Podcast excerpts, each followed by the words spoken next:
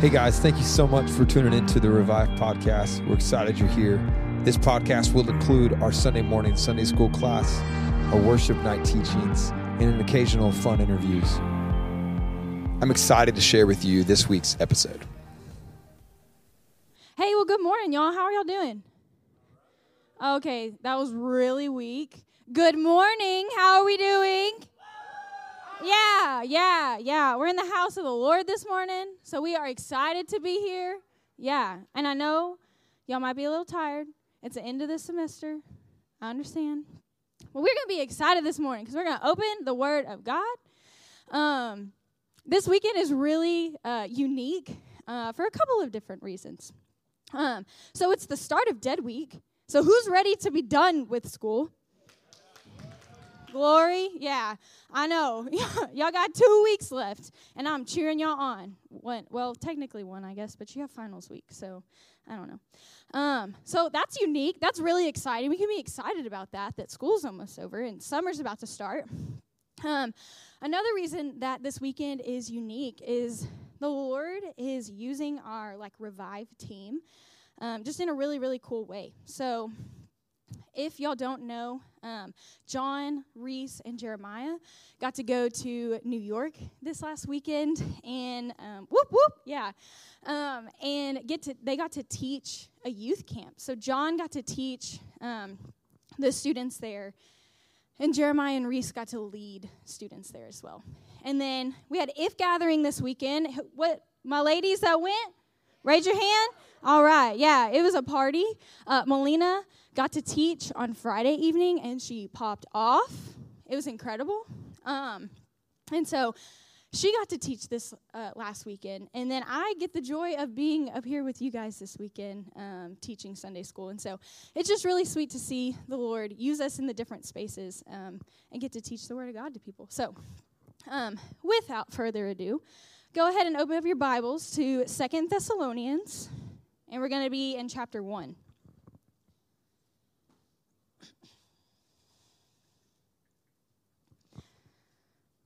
So in uh, Second Thessalonians, we are going to continue to look at the prayers of Paul. We're continuing our series on the prayers of Paul. And so in this, we're going to get to learn about why Paul prays for this specific group of people, how he prays, and how this can teach us to pray. And so before we get into uh, the scripture, I just want to give some context about uh, the book of Thessalonians and the first chapter of Second Thessalonians, which we'll be in. So, Thessalonica um, was a prominent city in Macedonia. And Paul and Silas had traveled to Thessalonica from Philippi on Paul's second missionary journey and they were going to preach the good news about Jesus. They were going to preach the gospel to these people.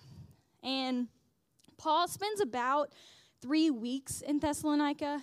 Um, and if you know anything about Paul and his journey, I mean, we read through Acts and we saw time after time Paul would go and teach. He would go and preach the gospel and share about Jesus, and people did not like it. Um, they were angry and they would stone him and put him in jail. And so this is the he he experiences this in Thessalonica as well. So he goes to Thessalonica for 3 weeks and teaches, but the Jews didn't agree with him. And so they drove him out of the city. But some Jews believed. And so this was the beginning of the church at Thessalonica. Just from a few people that believed in Jesus that started a church in this city. And so, not long after Paul's journey to Thessalonica, he wrote to the Thessalonians in two letters. We have First Thessalonians and Second Thessalonians. And so Paul writes to this church because he deeply cares for the people. Paul goes for only three weeks and teaches these people and tells them about Jesus. Three weeks is not a long time. And so he leaves and gets driven out of the city. But Paul says, I'm going to write to these people because I care deeply about them and I want to encourage them in the faith. He wants to he wanted to encourage them in the midst of persecution He wanted to address their worries about Jesus' second coming and address problematic behavior between the group. So, now that we understand why we're reading in this book and why we understand why Paul is even writing to this people, these people, we're going to look at the last two verses in chapter 1. So, in chapter 1, before we dive into those, Paul writes to the Thessalonians about godly character. And he's writing to them about godly character in the midst of persecution because he wants to encourage them and he wants to pray for them that they would not lose hope. And so Paul begins this letter by thanking God for them and for the work that God has done. And then Paul goes to talk about, he addresses their persecution. And he talks about God's justice. He touches on God's justice and his righteousness and how God will repay all evil, either at the cross or eternity, in the wrath of God in hell. And those are not my words. That is not my interpretation. That is literally what Paul says in chapter 1 in those first 10 verses. And so he says it pretty straightforward. And if we look at Paul's writing, he's pretty straightforward and calls people out for their for their stuff. And so he's going to say it straightforward that God will that evil will be dealt with. And so then we see Paul praying at the end of this chapter. And so if y'all want to look at the verses 11 and 12, these are the verses that we're going to be um, focusing on today. So if y'all want to just read with me Second Thessalonians 1 11 and 12.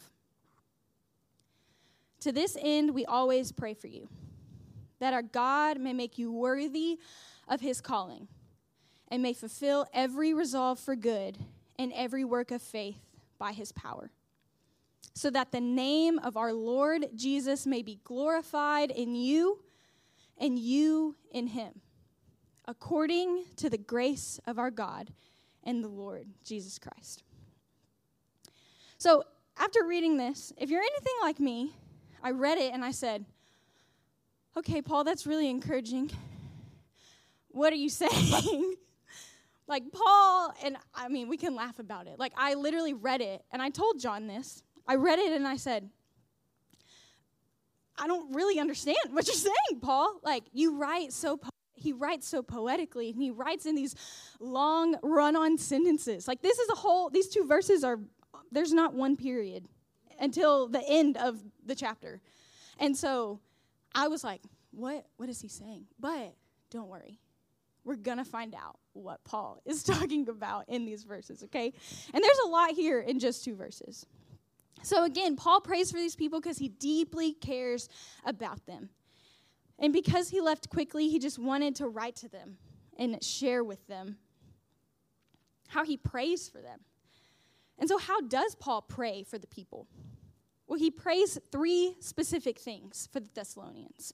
And it's just in verse 11 that we see what he's praying that the, Thessalonians would be made worthy of the calling of Jesus, and that every good resolve would be fulfilled, and that every work of faith would be fulfilled by God's power. So he prays specifically. Paul shares with them that they're prayed for. We look at the first half of verse 11. He says, To this end, we always pray for you. So Paul is telling them, I, my, like myself, Timothy, Silas, we are praying for you. Has your friend ever told you, hey, like I'm praying for you? I'm praying for that thing. Maybe the thing that like is really, really hard for you, and your friend comes up to you and says, Hey, I'm praying for you. I've like been thinking about you a lot. How does that make you feel? Like cared for, right? And so Paul is telling them, like, hey, I'm, we are praying for you guys. And that shows his care for them. That in the midst of their persecution, they needed prayer. And so Paul assures them that they, he, they are prayed for. And then Paul prays that they would be made worthy of the calling. So, what does it mean? How can we be made worthy of the calling of Jesus? And this can look like a few different things. First, to be made worthy of the calling of Jesus, we have to know him personally. We have to have personal relationship with Jesus. The thing is is that we are unworthy. Like we are unworthy on our own. We have been born into sin which has separated us from God. We are, when we are born, we are sinful, inherently sinful. And so, because we're born into sin, we cannot have relationship with God. But Jesus, but because of the work of the cross, of Jesus' work on the cross, we can now live in relationship with God again. Praise God, glory. Amen. Amen. and so, but the thing is, is that like we have the opportunity for relationship with God through Jesus, but we have to choose that. We have to choose relationship with Jesus. And so, what does that look like? You may have heard it the ABCs, or maybe in some different other way. But that's my favorite part, the, the, my favorite way to, to share how do you have a relationship with Jesus? You have to admit that you're a sinner. A stands for admit. You have to admit that you're a sinner and that you're in need of a Savior. And you have to repent of your sins.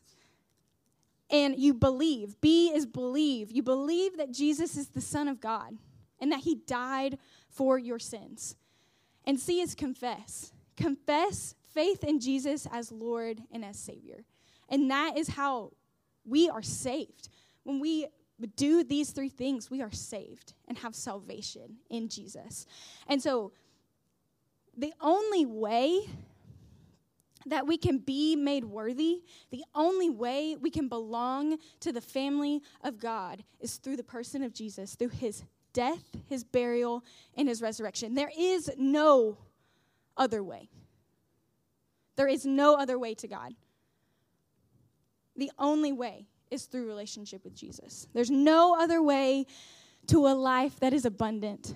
There's no other way to eternal life than person, personal relationship with Jesus.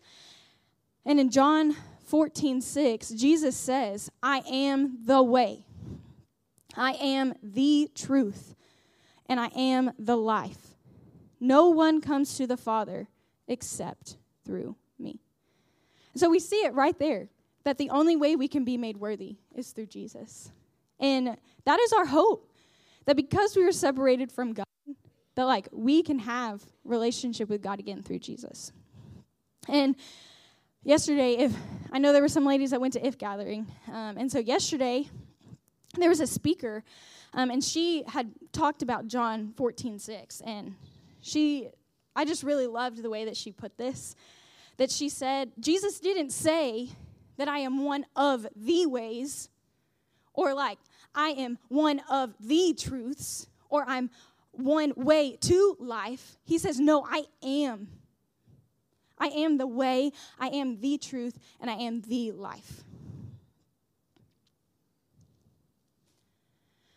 And so the good news is is that if we are believers in Christ, if we have laid our lives down before God fully, that we are made worthy of the calling. We are made worthy of the calling of Jesus. And so as a result of that relationship with Jesus, that should overflow into the different areas of our lives. And so Paul is praying, okay, so there are believers in Thessalonica, and so Paul is praying for them like, yes, you would be made worthy of the calling through Jesus, but not just that, but that you would live as if you are worthy of the calling. And so, what does that mean? How do we live our lives worthy of the calling? We live our lives in a way that shows that we belong to the family of God. Our behaviors, our lifestyle patterns, our desires, every single thing about us is no longer to glorify self, but it is to glorify God. That is a way that we live worthy of the calling. And so, examples of this are evident in our life that we love God. Is it evident in your life that you love God? Do you desire every part of your life to glorify Him? Do you walk in obedience when God asks you to do something, even though it might be really hard? Do you love your neighbor more than yourself? And does your life bear the fruit of the Spirit? Galatians 5 22 through 23. It says, But the fruit of the Spirit is love, joy, peace, patience, kindness, goodness, faithfulness, gentleness, and self control. Is the fruit of your life evident of those things? Because those are the way that we live as if we are worthy of the calling, that we live as children of God when we accept Jesus into our hearts. And so, on the other side of that, what does it look like to not live a life that's worthy of the calling? Well, I would say this was my life before knowing Jesus. The fruits of my life that were glorifying to myself, that I denied that I was sinful and that I was not in need of God. I was actively walking in disobedience to what God had asked of me. And that can be something specific that, like, God speaks straight to you and you hear Him say it and you say, Yep, nope, I'm not doing that. That's too hard. You're asking too much. Or it's like what Scripture has commanded us to do, and we're actively walking in disobedience to that. Acting out of selfish ambition to glorify self and to get what you want. And so here's the thing is that we're making this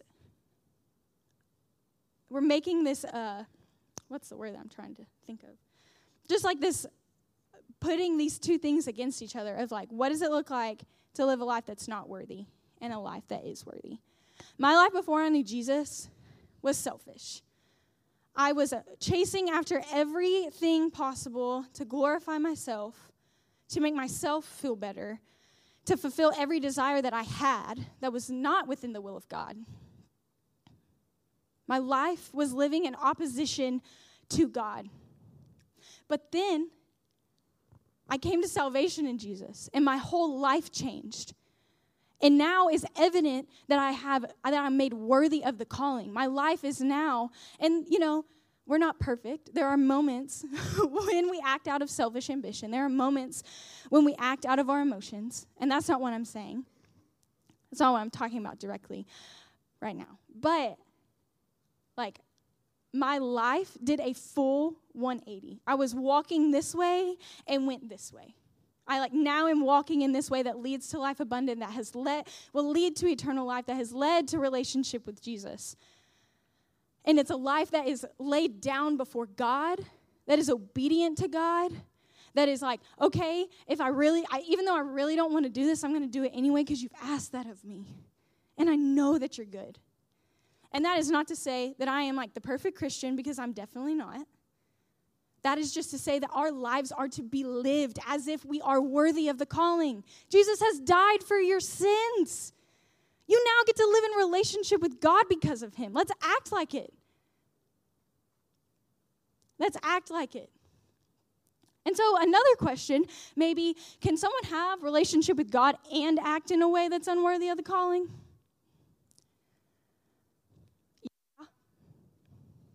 Yeah. Guilty. Anybody else? Anybody else? Guilty. When I act out of my emotions and I'm really frustrated and angry? When I'm really frustrated at a person and then I start gossiping about them? Anybody else? I can't be the only one. Yeah, some head nods. All right. Girls in the bag. I see y'all. I'm selfish. I can be really selfish. How about thinking an ugly thought about somebody? Not just like saying something ugly to them, but you're like, like, oh man, I wish I could tell you. But like, even that, do we see what's going on here? That like, we are to live like we're worthy of the calling. And sometimes we act like we're not. Sometimes we act like we're entitled. But then sometimes we walk around like we got shackles around our feet. No, if you're a child of God, those are gone. Let's start acting like it. Let's start living like it. That's what Paul is praying for these people. Live like you're worthy of the calling. Because you are, through Jesus, you have been made worthy Act like it, live like it. And he's not saying, like, do this, but he's saying, like, no, like, do this. This is good. Good news. And it's good news for them and good news for us. Praise God. Okay.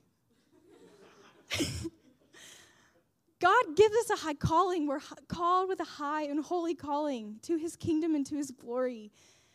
He doesn't want us to settle for anything less than that. He desires for us to live in relationship with him and walk in a way that is abundant in the ways that Jesus did, in the ways that he commanded.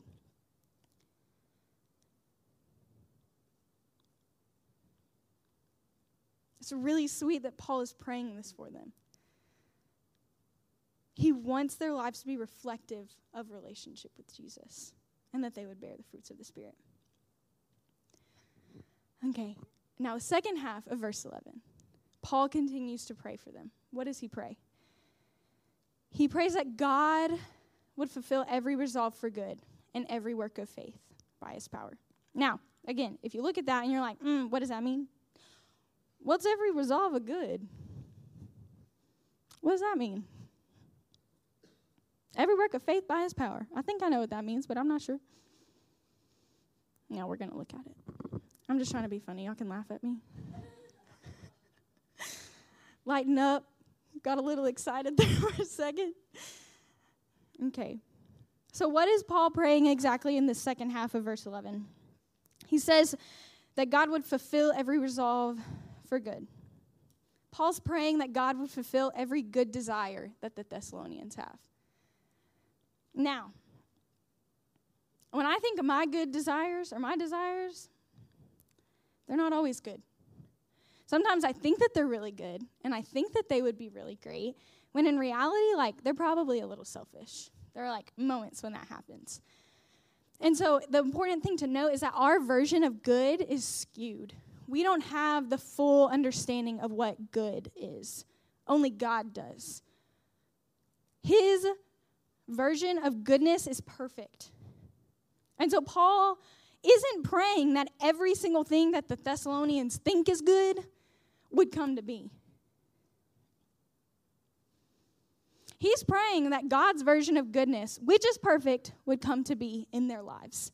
That every good, godly given desire that they've been given would come to be. How I think about this in my own life. I mean, God gives us desires. He gives us desires in our heart. A desire of mine is to be a nurse.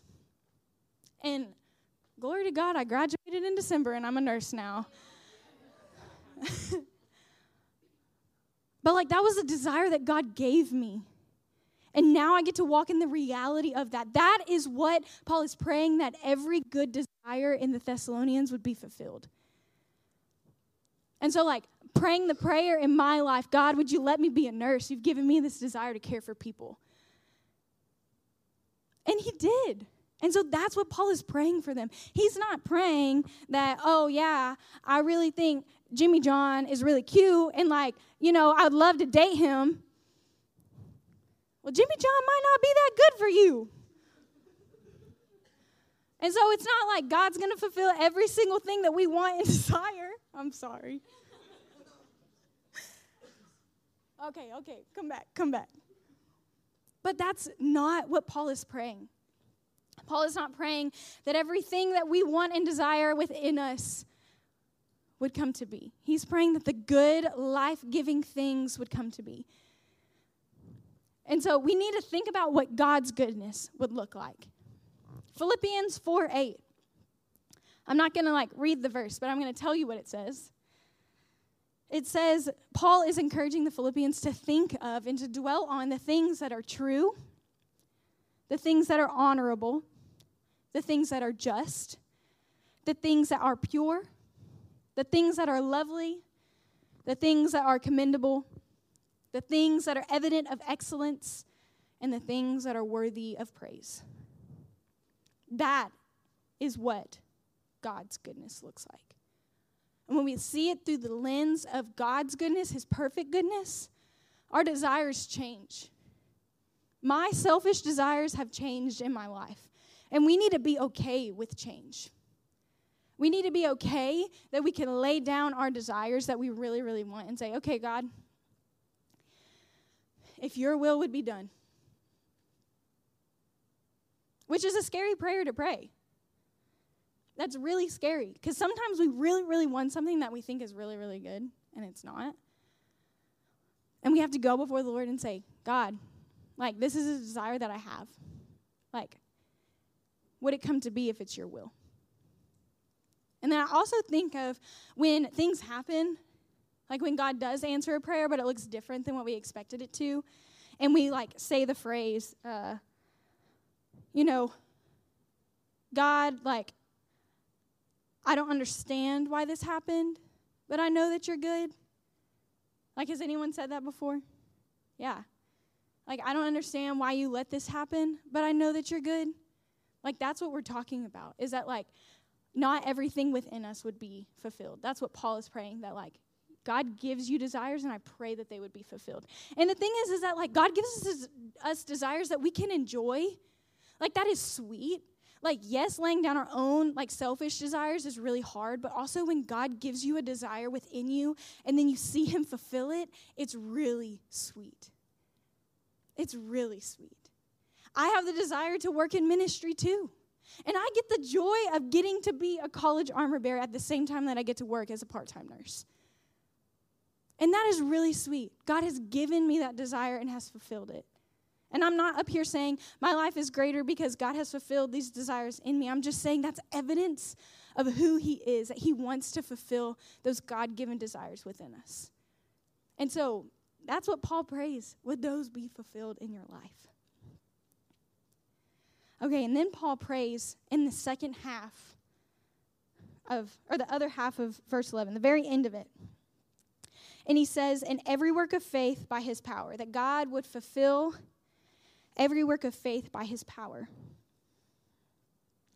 Paul prays that the Thessalonians would live by acts of faith and see God's power on display. What is faith? Faith is having hope or belief in the things that are unseen. We don't see God, but we believe in Him. We, ha- we haven't walk with Jesus in the flesh, but we believe in Him and we believe in what He did on the cross. And so that is faith. That is like the basis of our faith. But what does it look like to walk in faith?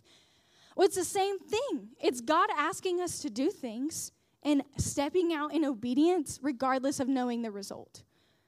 Of, okay, God, you asked me to do this, or you asked me to give this up, and I really don't know what's going to happen, but I'm going to do it anyway. Have you ever had to do that before? Yeah. That's what Paul prays for them, that they would walk in obedience and step out in faith. And then as a result of that obedience and stepping out in faith, that he would, they would see God's power through that.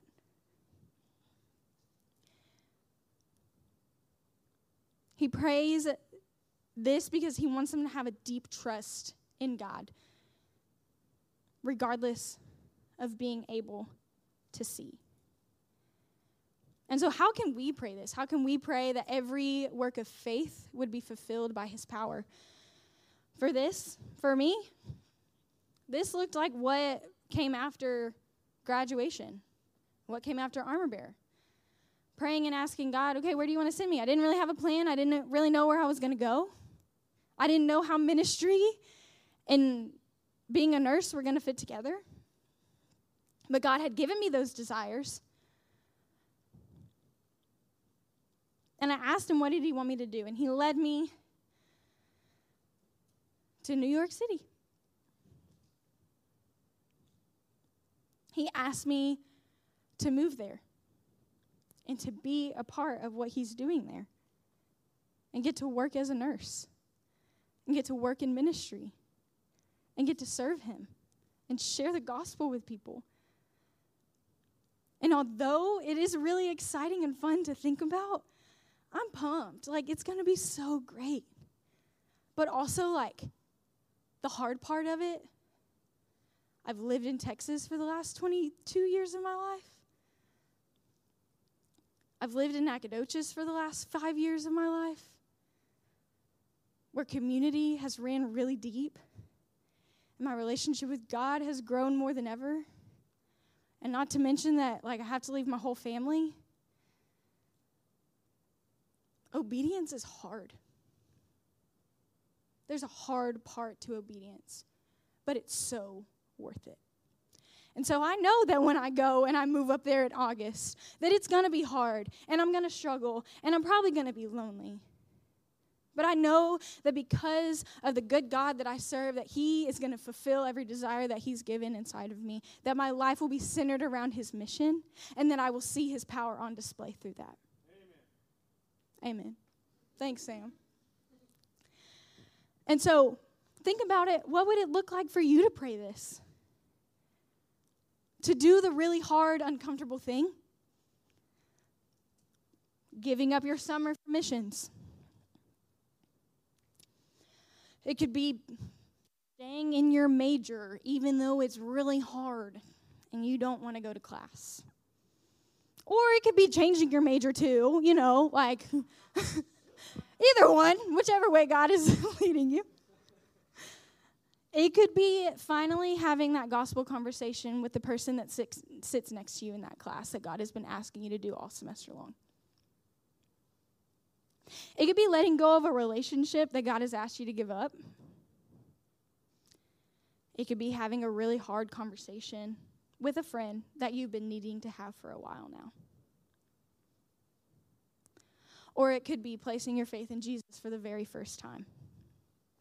And you're scared about what it would look like to lay down your whole life before Him. See, obedience and faith, like it doesn't matter what it is. It doesn't matter what God is asking of you, but we can acknowledge that obedience can be really hard. Can we acknowledge that? that when God asks us to give things up for Him, it's really hard. But the result of that obedience is to watch God work and to watch His power be displayed and for you to look more like Jesus because of that. And so, Paul prays these three things. That they would be made worthy of the calling, that every good resolve would be fulfilled, and that every work of faith would be fulfilled by his power. And then Paul prays in verse 12 so that the name of our Lord Jesus may be glorified in you. And you in him, according to the grace of our God and the Lord Jesus Christ. Paul prays these three things, and then he says, so that. So, these three things being fulfilled, so that God would be glorified. It's not about us and it's never been about us. But he prays these three things for the Thessalonians would come to be so that God would be magnified, that they would see the glory of God and how good he is. And then it says, Paul says, in you, in him, that we would be glorified in God? Huh? But according to the grace of God, that we would be glorified in God by his grace by the grace of our God and the grace of the Lord Jesus. So, this is the result of fulfilling God's calling and purpose for our lives that He would be glorified. He prays that these things would happen, but so that God would be glorified and it would be by His grace. That these good works, these good things that happen, these prayers that are being fulfilled would not be glorifying to us, but to Jesus. And so I want you to think about what would it look like for you to pray these three things over your life? What is it? What ask God, what has this looked like in my life? How have you done this in my life? Or how could you do this in my life? I don't really know if you've ever done this. I don't really know what that would look like, but can you show me? Can you show me how I can live worthy of the calling? Can you show me the desires that you've given me and would you fulfill them? And can you show me how to live by acts of faith so I can see your power on display and so that my life would be glorifying to you, not to myself? That's what that prayer looks like. So, are you willing to pray the prayer? Are you willing to pray that prayer, to do the scary thing?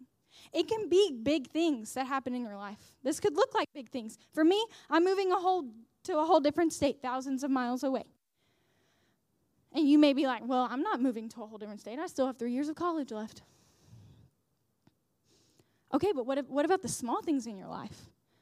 Okay, I go to work every day, and I work as a nurse, again, fulfilling the desire that God's given me. Praise God. But some days I work really hard when I'm like stressed out or overwhelmed. And it would be really easy for me to act out of that emotion and get frustrated with a coworker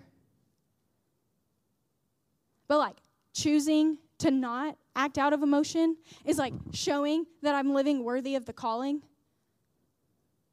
Or just like not gossiping with like the people at your workplace or the people in class or the people in your friend group. Like that's a small everyday example that we can live out. Like I have to choose to not like speak illy of somebody when other people are. To show that I'm like there's something different inside of me. There's a the Holy Spirit dwells inside of me, and I'm going to choose to not speak illy of somebody. So that God is glorified and my life is evident that I'm living worthy of the calling of Jesus. And so ask God to show you how to pray this in your own life.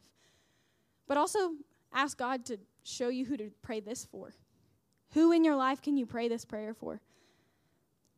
We can learn how to pray for our friends.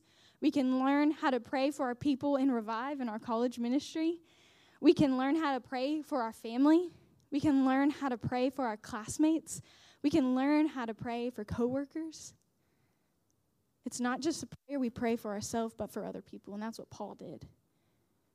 And he prayed these things for a people he deeply cared about. Can we go back to that, that Paul deeply cared for these people? Who do you deeply care for? And who can you pray this over that you deeply care for? Pray that they'd be made worthy of the calling, that their life would be evident of the mission of God. Pray that the desires that God gives them would come to be. And they would live joyfully in that. And pray that they live by acts of faith and watch God's power. And then pray that those three things would happen so that our God can be glorified, so that his name will be made great, and that we would boast not in ourselves and in our own lives, but we could boast in him as a result of those things happening. Okay, I'm going to pray for us. Well, Father, I just thank you so much for today. Thank you for a passage of Scripture that by first glance can be really hard to understand. But thank you for understanding and for knowledge of your scriptures. And God, I just pray that there would be understanding and knowledge of the scripture in all of us. God, I pray that these words that Paul has written would sink deep into our hearts. Would it be rooted deeply in us that we would pray these prayers for ourselves, but not just for ourselves, but for our people around us, God. Would our lives, would our friends' lives, would our coworkers' lives, would our family members' lives be centered around the mission of God? Would the desires that you've put inside of us that we love and enjoy, would they be fulfilled? And God, would we act in faith? Would we live in faith? Would we walk in obedience? Would we pray that our friends would walk in obedience so that your name can be magnified and not ourselves? Father, I just pray that the people in this room would they live like they're worthy of the calling of Jesus? God, would we walk in that calling and walk as we're worthy of the calling? And God, if there's anybody in here that does not know you and has not been made worthy through relationship with Jesus, God, I just pray that that would happen. God, would that happen in their lives?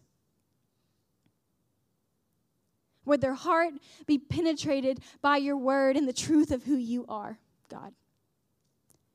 And would they see your goodness? And would they want to walk in that? Father, we thank you for today. We thank you for the different ways that you're using our team. And thank you for the opportunity to come up here and teach um, with these people. God, it's a gift that you've given me. It's an honor to be up here. Lord Jesus, would your name be glorified? It's in your name we pray. Amen.